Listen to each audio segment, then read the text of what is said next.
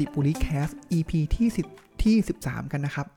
สำหรับ EP นี้ผมมีความตื่นเต้นเป็นอย่างมากครับ ที่จะเล่าหนังสือเล่มที่ผมชื่นชอบ แล้วก็รู้สึกเป็นเล่มที่จุดประกายไอเดียผมมาก ๆ นะครับ หนังสือชื่อว่า contextual marketing นะครับ หรือชื่อภาษาไทยก็คือ การตลาดแบบโชยโอกาสรอบตัวมาเป็นยอดขาย เขียนโดยคุณหนุ่ยนัทพลม่วงธรรมนะครับ ซึ่งก็ ต้องบอกว่าของผมเนี่ยก็เป็นแฟนคลับของคุณหนุ่ยคนนึงนะครับ ติดตามตั้งแต่เพจของคุณหนุ่ยก็คือเพจการตลาดวลตอนนะครับ แล้วก็ติดตามตั้งแต่หนังสือเล่มก่อนหน้านี้ไม่ว่าจะเป็น Data Thinking Data Driven Marketing Personalized Marketing นะครับ ซึ่งผมว่าหนังสือทุกเล่มที่คุณหนุ่ยเขียนมาเนี่ย ผมว่ามันเป็นหนังสือที่ดี แล้วก็จุดประกายไอเดียในทุกๆเล่มเลยนะครับอะมาพูดถึงเรื่องของ contextual marketing นะครับ ผมมองสองมุมอย่างนี้ก่อนแล้วกันนะครับ มุมแรกเลยในฐานะที่เราเป็นบริษัท หรือว่าเป็นทีม marketing แล้วเรามีการ launch ผลิตภัณฑ์ หรือว่า launch บริการใหม่ไปนะครับ ผมว่าปัญหาที่เจอเลยนะครับของบริษัทหรือทีม marketing เลยนะครับ ก็คือ เออ เรา launch ผลิตภัณฑ์ไปแล้วเนี่ย เราจะทำยังไงให้ลูกค้ารู้ว่าเรา launch ผลิตภัณฑ์นี้ เราจะทำการตลาดหรือการสื่อสารอย่างไรนะครับ ซึ่งหลาย ๆ ครั้ง ก็จะจบด้วยท่าที่ง่ายมาก ก็คือเรื่องของการยิงแอดใน Facebook ยิงแอดใน YouTube จ้างเอ็นซีให้มาช่วยยิงแอดให้นะครับ ปัญหาที่เกิดขึ้นก็คือ ในมุมลูกค้าเนี่ยครับโอ้โหลูกค้ามีบริษัทโอ้โห เป็นหมื่นเป็นพันที่พยายามจะมายิงแอดหาเรา เพราะฉะนั้นแล้วในมุมบริษัทเนี่ยเออแล้วเราจะรู้ได้ยังไงแล้วว่าสิ่งที่เราทำเนี่ยหนึ่งเลยคือ เข้าถึงลูกค้า 2 คือเมื่อเข้าถึงลูกค้าแล้วเนี่ยลูกค้าให้ความสนใจนะครับ และยิ่งในยุคนี้ที่ล่าสุดเมื่อประมาณปีที่แล้วที่ Apple ก็มาออก policy ใหม่ใช่ไหมครับ ถ้าเฟซบุ๊กคือเขาเรียกว่าไม่อนุญาตให้แอปต่างๆเนี่ยเก็บข้อมูลได้โดยที่ลูกค้าไม่อนุญาต ซึ่งพอลาขึ้น pop-up มาให้ลูกค้ากดอนุญาตหรือไม่อนุญาตนะครับ ลูกค้าก็จะส่วนใหญ่ก็จะไม่อนุญาตแล้วเพราะฉะนั้นการยิง ad ก็จะค่อนข้างเป็นไปได้ยาก เพราะเราไม่ได้เข้าใจว่าลูกค้าเป็นใคร นะครับ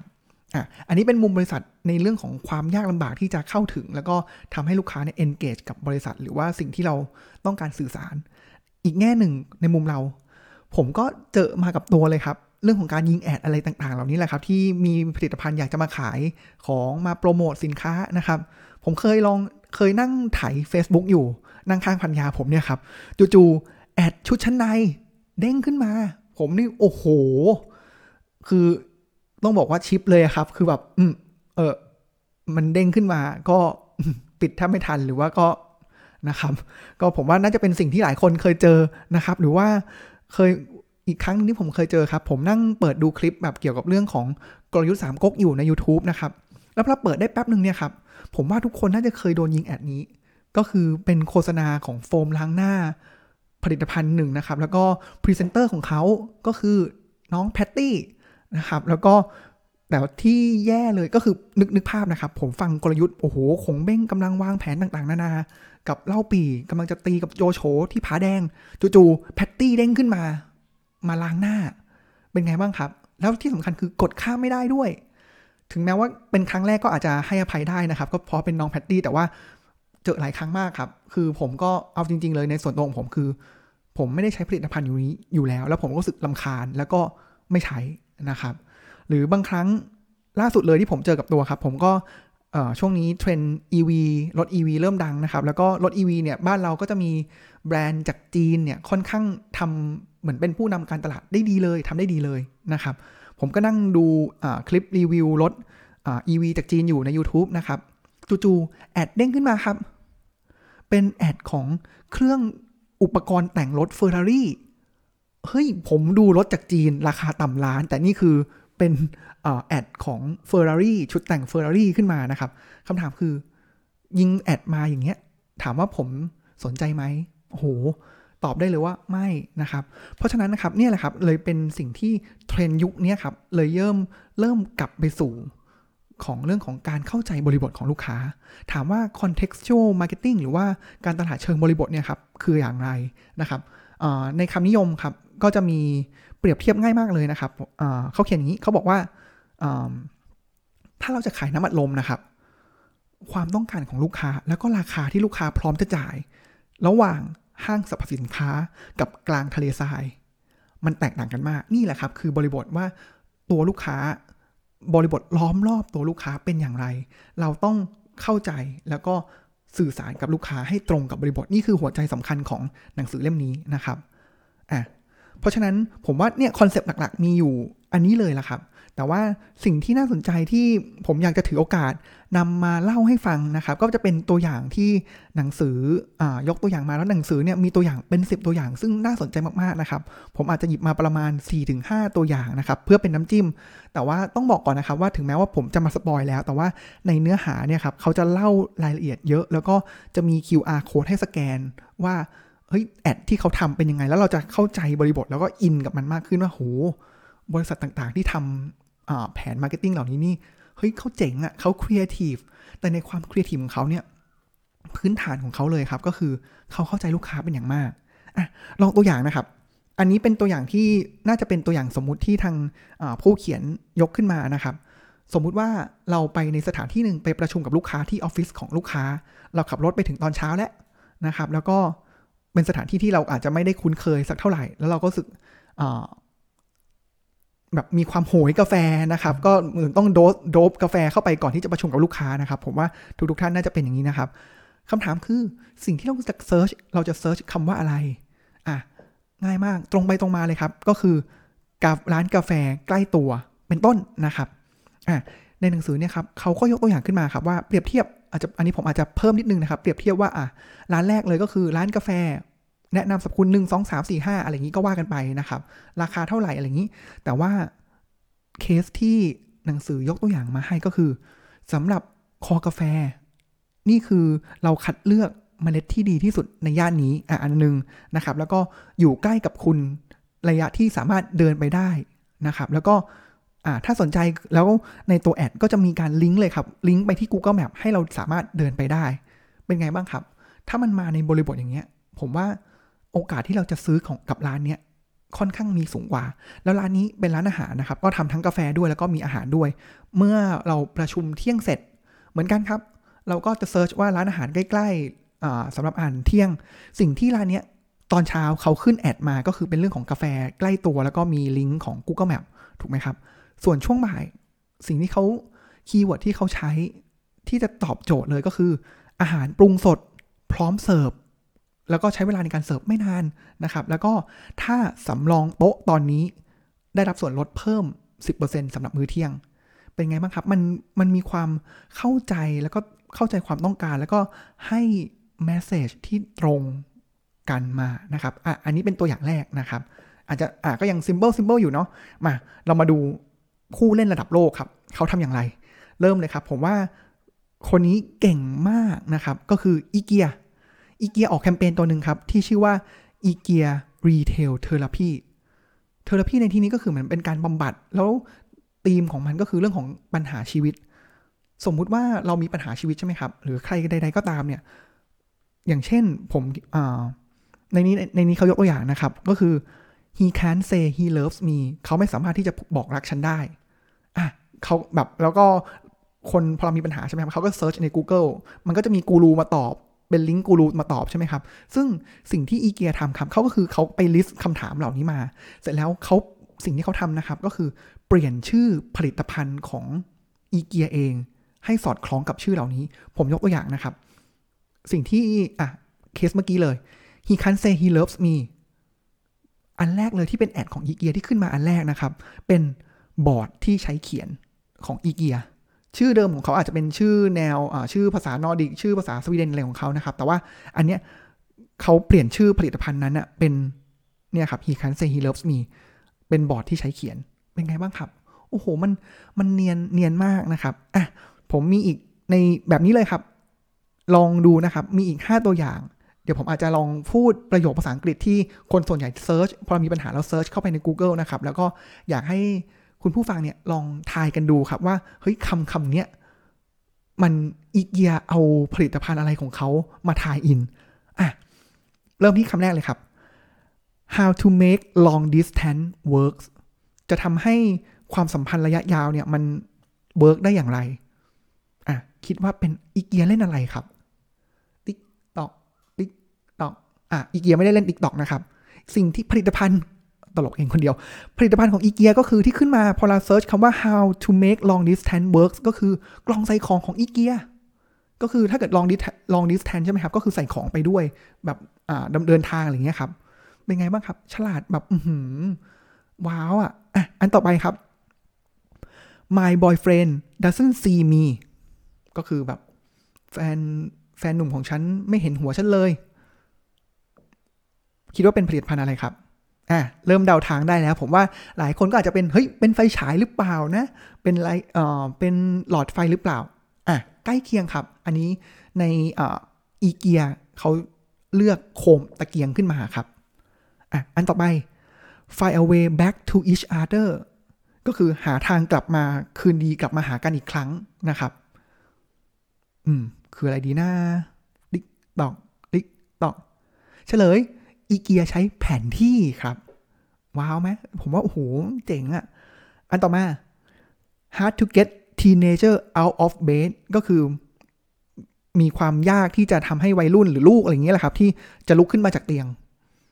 อืม ยากและอันนี้ เฉลยครับ ชุดสว่าน ก็ในเมื่อถ้าเกิดไม่ลุกขึ้นมาใช่ไหม พังเตียงมันซะเลย อ่า ถอดน็อตถอดอะไรออกจากเตียงมันซะเลย อะ อันสุดท้ายครับ อันนี้ ง่ายนิดนึงง่ายหน่อยนะครับ ก็คือ my mom can't cook แม่ฉันไม่สามารถปรุงอาหารได้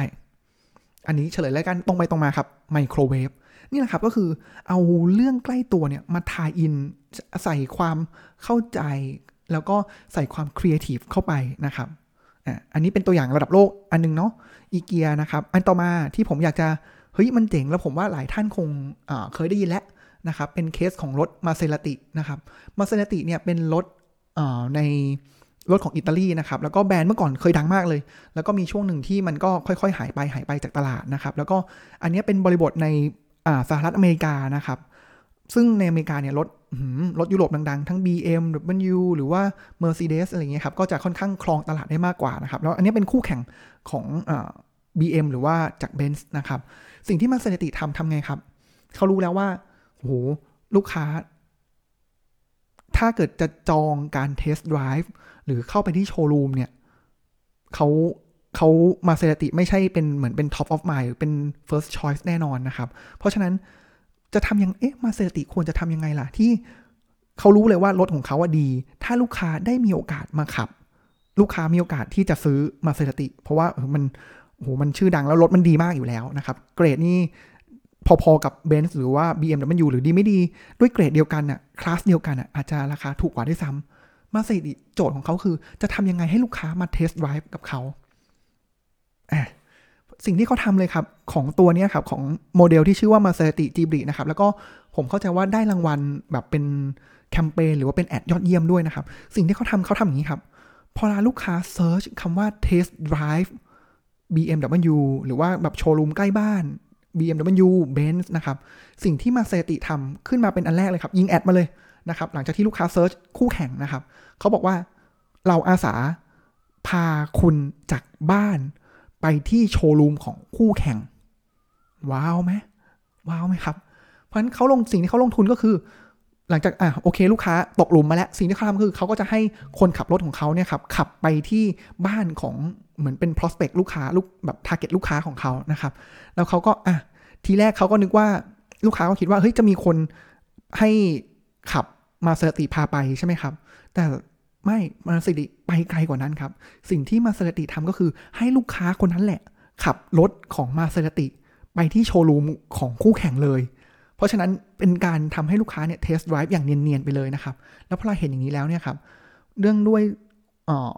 สมรรถนะรถก็ไม่แพ้กัน แล้วความสวยงาม ความมีความโดดเด่นเป็นเอกลักษณ์เนี่ยครับ ยอดขายลูกของมาสตินี่ขึ้น 150กว่าเปอร์เซ็นต์ด้วยแคมเปญนี้เลยนะครับ นี่แหละครับมันมาจากความเข้าใจในบริบทของลูกค้า เป็นไงบ้างครับ แค่ฟังตัวอย่างก็รู้สึก enjoy รู้สึกโหว้าวแล้วเนาะมีตัวอย่างสองสามตัวอย่างครับ ที่ผมว่าเฮ้ยเออเจ๋งเจ๋งอะอีกเจ้าหนึ่งครับของ Netflix ครับ Netflix เนี่ยมีช่วงหนึ่งถ้าเกิดทุกคนจำกันได้นะครับ ก็คือเขาจะรออไปเข้าใจว่าซื้อลิขสิทธิ์ของซีรีส์ Friends นะครับ ซึ่ง Friends เนี่ยเคยเป็นซีรีส์ที่ชื่อดังมาก top top มาก ๆ เลย แต่ว่ามันดังเมื่อ 10 กว่าปีที่แล้ว โจทย์ของเขาคือ เฮ้ย ซีรีส์ Friends เนี่ย มันดังก็จริงนะ แต่ว่าเขาจะทำให้คนดูเนี่ย ย้อนยุคไปดูซีรีส์ที่เกิดขึ้นเมื่อ 10 ปีก่อนได้อย่างไร ในขณะที่ตอนนี้โอ้โหมีซีรีส์ต่างๆ มากมายเลยไหนจะมี Disney Plus มาอีก คือเขาจะแย่งเวลาลูกค้าได้ยังไงนะครับ สิ่งที่เขาทำครับ เขาทำแคมเปญนี้ครับ ลอง search ดูได้นะครับ ก่อนที่จะฟังหรืออาจจะซื้อหนังสือไปแล้วมันจะมี QR code ลองสแกนดูได้นะครับ เขาทำอย่างนี้เขา launch แคมเปญที่ชื่อว่า Friendly Pre-roll Campaign มันทำยังไงบ้างครับ เขาไปรวบรวม keyword เลยครับ เขาไปรวบรวม keyword ที่คนเนี่ยมักจะ search ใน YouTube เนี่ยหลักพัน keyword เลยนะครับ อย่างเช่นในอเมริกาอย่างเงี้ยครับบริบทอเมริกาเนี่ยก็จะมีคน search คำว่า cute cat อะแมวน่ารักใช่ไหมครับ หรือว่าอะ make up tutorial ก็คือการอ่าสอนแต่งหน้านะครับ หรือว่าการ dance อะไรเงี้ยครับ เสร็จปุ๊บ ผมยกตัวอย่างของ dance move เนี่ยครับ YouTube คลิปแรกที่เขาไปเหมือนไป bid มานะครับ ให้ขึ้นของ Friends เนี่ยครับก็คือเขาจะไปตัดตอนหนึ่งที่เป็นที่ตอนตอนขึ้นชื่อตอนที่แบบมันเรียกเสียงหัวเราะช็อตช็อตหนึ่งประมาณแบบ 5 วินาที 10 วินาที 15 วินาทีสั้นๆของ Friends เนี่ยครับคิวแคทเขาก็ไปตัดตอนนั้นในซีรีส์ออกมา แล้วก็ให้ขึ้นมาดูแล้วมันก็มันก็แบบหุยเจ๋งเห็นได้เลยเหมือนหยอดน้ำจิ้มความเจ๋งของซีรีส์ Friends นะครับ หรือว่า Make up Tutorial สิครับเขาก็ไปเอาบางตอนเนี่ยครับ ที่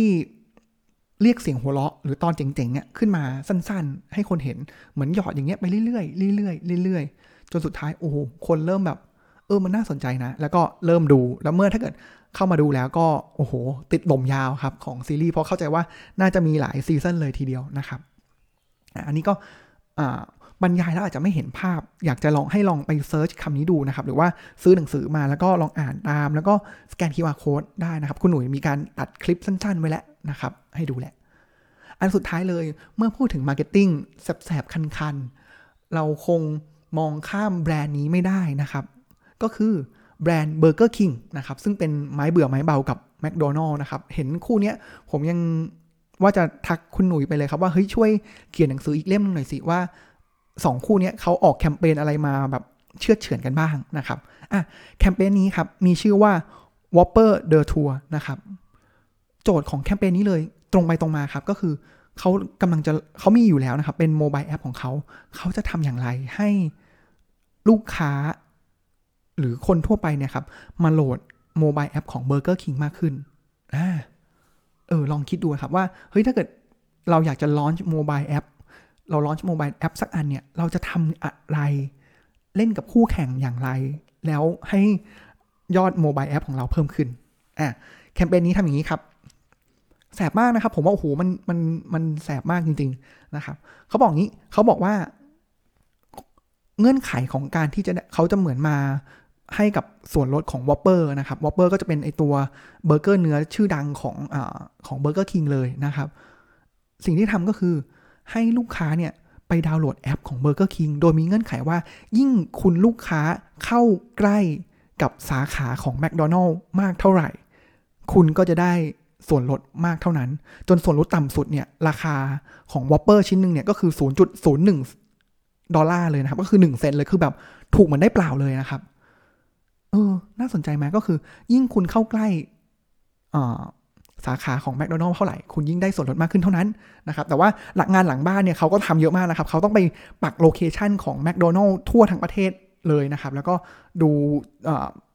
ดูเช็คพิกัดต่างๆนะครับ อ่า เมื่อ ดาวน์โหลดเสร็จแล้วได้คูปองส่วนลดแล้วเนี่ยครับเขามีใส่โน้ตตัวเล็กๆใน ad ของเขาครับเขาบอกว่าส่วนลดตัวเนี้ยสามารถใช้ได้ที่สาขาของ Burger King นะ แต่เขาเขียนเล็กมากจนหลายคนไม่ได้สังเกตครับ ทีนี้เกิดอะไรขึ้นครับ ลองคิดตามนะครับ เมื่อผมอะขับรถเข้าไปใกล้แมคโดนัลล์แล้วไปดาวน์โหลดแอปของ Burger King แล้วเนี่ย ผมก็คิดว่า เออในเมื่อดาวน์โหลดที่ใกล้แมคโดนัลล์ผมก็ใช้ที่แมคโดนัลล์เลยสิ เพราะนั้นสิ่งที่เกิดขึ้น เลยคือผู้บริโภคจำนวนมากเลยครับ ก็คือพอเราขับไปใกล้แมคโดนัลล์ไปจอดที่จอดรถของเขาด้วยนะ ดาวน์โหลดตรงนั้นได้ส่วนลดตรงนั้นแล้ว แล้วก็เข้าไปที่เคาน์เตอร์ของแมคโดนัลล์ก็คือ drive thru เลยนะครับ แล้วก็ไปขอว่า เอ้ย ฉันจะใช้คูปองส่วนลดของวอปเปอร์ตัวเนี้ย เกิดอะไรขึ้นครับ สิ่งที่เกิดขึ้นคือ โอ้โห พนักงานแมคโดนัลล์เหวอเหวอเลย เฮ้ย คืออะไร อันนี้ไม่ใช่ นี่มันก็ยูฮัลโหล นี่มันโลโก้เบอร์เกอร์คิงฉันไม่ได้ขายอะลูกค้าบางคนก็เถียงอ้าวก็เขามาให้มาโหลดใกล้ๆตรงนี้ทำไมถึงใช้ไม่ได้ล่ะอะเป็นไงบ้างครับ โอ้โห ปั่นป่วนเลยทีเดียวครับแมคโดนัลล์ก็จะมีการแก้เกมกันมานะครับ ก็แก้เกมเขาก็คือพยายามอธิบายลูกค้าว่า เฮ้ย ดู อันนี้มันไม่ใช่ แต่ว่าลูกค้าก็แบบอยากกินไปแล้วอะนะครับ ก็แสบมากนะครับ ลูกค้าก็โวยนะครับ สุดท้ายแล้วมันก็จะมีแมคโดนัลล์ก็แสบ เออโทษครับเบอร์เกอร์คิงก็แสบต่อครับ สิ่งที่เขาทำก็คือ ก็อัดคลิปครับว่า ปฏิกิริยาของพนักงานแมคโดนัลล์เป็นยังไงบ้างนะครับ บางคนก็บอกทางอ่านี่นี่สาขา ถ้าคุณจะไปแมคโดนัลล์เบอร์เกอร์คิงคุณต้องออกทางนี้ทางนี้นะครับ ก็คือกลายเป็นว่าพนักงานแมคโดนัลล์ต้องบอกทางลูกค้าไปสาขาของเบอร์เกอร์คิงนะครับ หรือว่าอะลูกค้าบอกบางคนก็บอกหิวมากเลย มาทำทำวอปเปอร์มาให้หน่อยอะพนักงานแมคโดนัลล์ก็บางคนก็ยอมรับครับว่าเออเฮ้ยก็พอทำใกล้เคียงได้นะ แต่ว่าคุณจะไม่ได้ส่วนลด แล้วก็ก็ยอมรับว่าแมคโดนัลล์ ทำวอปเปอร์ได้ดีไม่เท่าเบอร์เกอร์คิงอ้าวกลายเป็นอวยให้กับเบอร์เกอร์คิงไปซะงั้นเนี่ยครับเป็นไงบ้างครับก็คือเนี่ยพอเราทำความเข้าใจกับลูกค้าเนี่ยครับแล้วเราก็launch แคมเปญพวกนี้ที่มันค่อนข้างครีเอทีฟมากๆนะครับมาถึงตรงนี้ผมว่าก็ให้น้ำจิ้มพอเห็นภาพนะครับว่า contextual marketing เนี่ยเป็นยังไง แล้วก็ผมว่ามันน่าจะจุดประกายความคิดเราได้แล้วครับว่า แล้วเราจะมาประยุกต์ใช้กับสิ่งงานของเรา marketing ของเราหรือว่าผลิตภัณฑ์ของเราได้อย่างไรนะครับ ในหนังสือมีการออบอกงี้ครับ บอกว่าจริง ๆ แล้วเนี่ย contextual marketing เนี่ย ถ้าทำได้ดีนะครับ มันจะทำให้ประสบการณ์ของลูกค้าก็คือ customer experience เนี่ย มันดีขึ้นด้วยนะครับ เพราะว่าเราการที่จะทำได้ดี แปลว่าเราต้องเข้าใจว่าชีวิตของเขาเจออะไรนะครับ ก็คือ customer journey เป็นอย่างไรนะครับ ตัวตนของเขาเป็นอย่างไร เขาอยู่ที่ไหน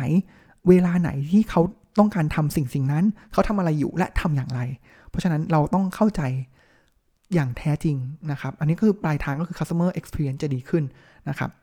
ในหนังสือมีครับว่าจริง ๆ แล้วยังมีตัวอย่างที่น่าสนใจนะครับจริงทั้งเรื่องของเคส Mastercard นะครับอยากจะให้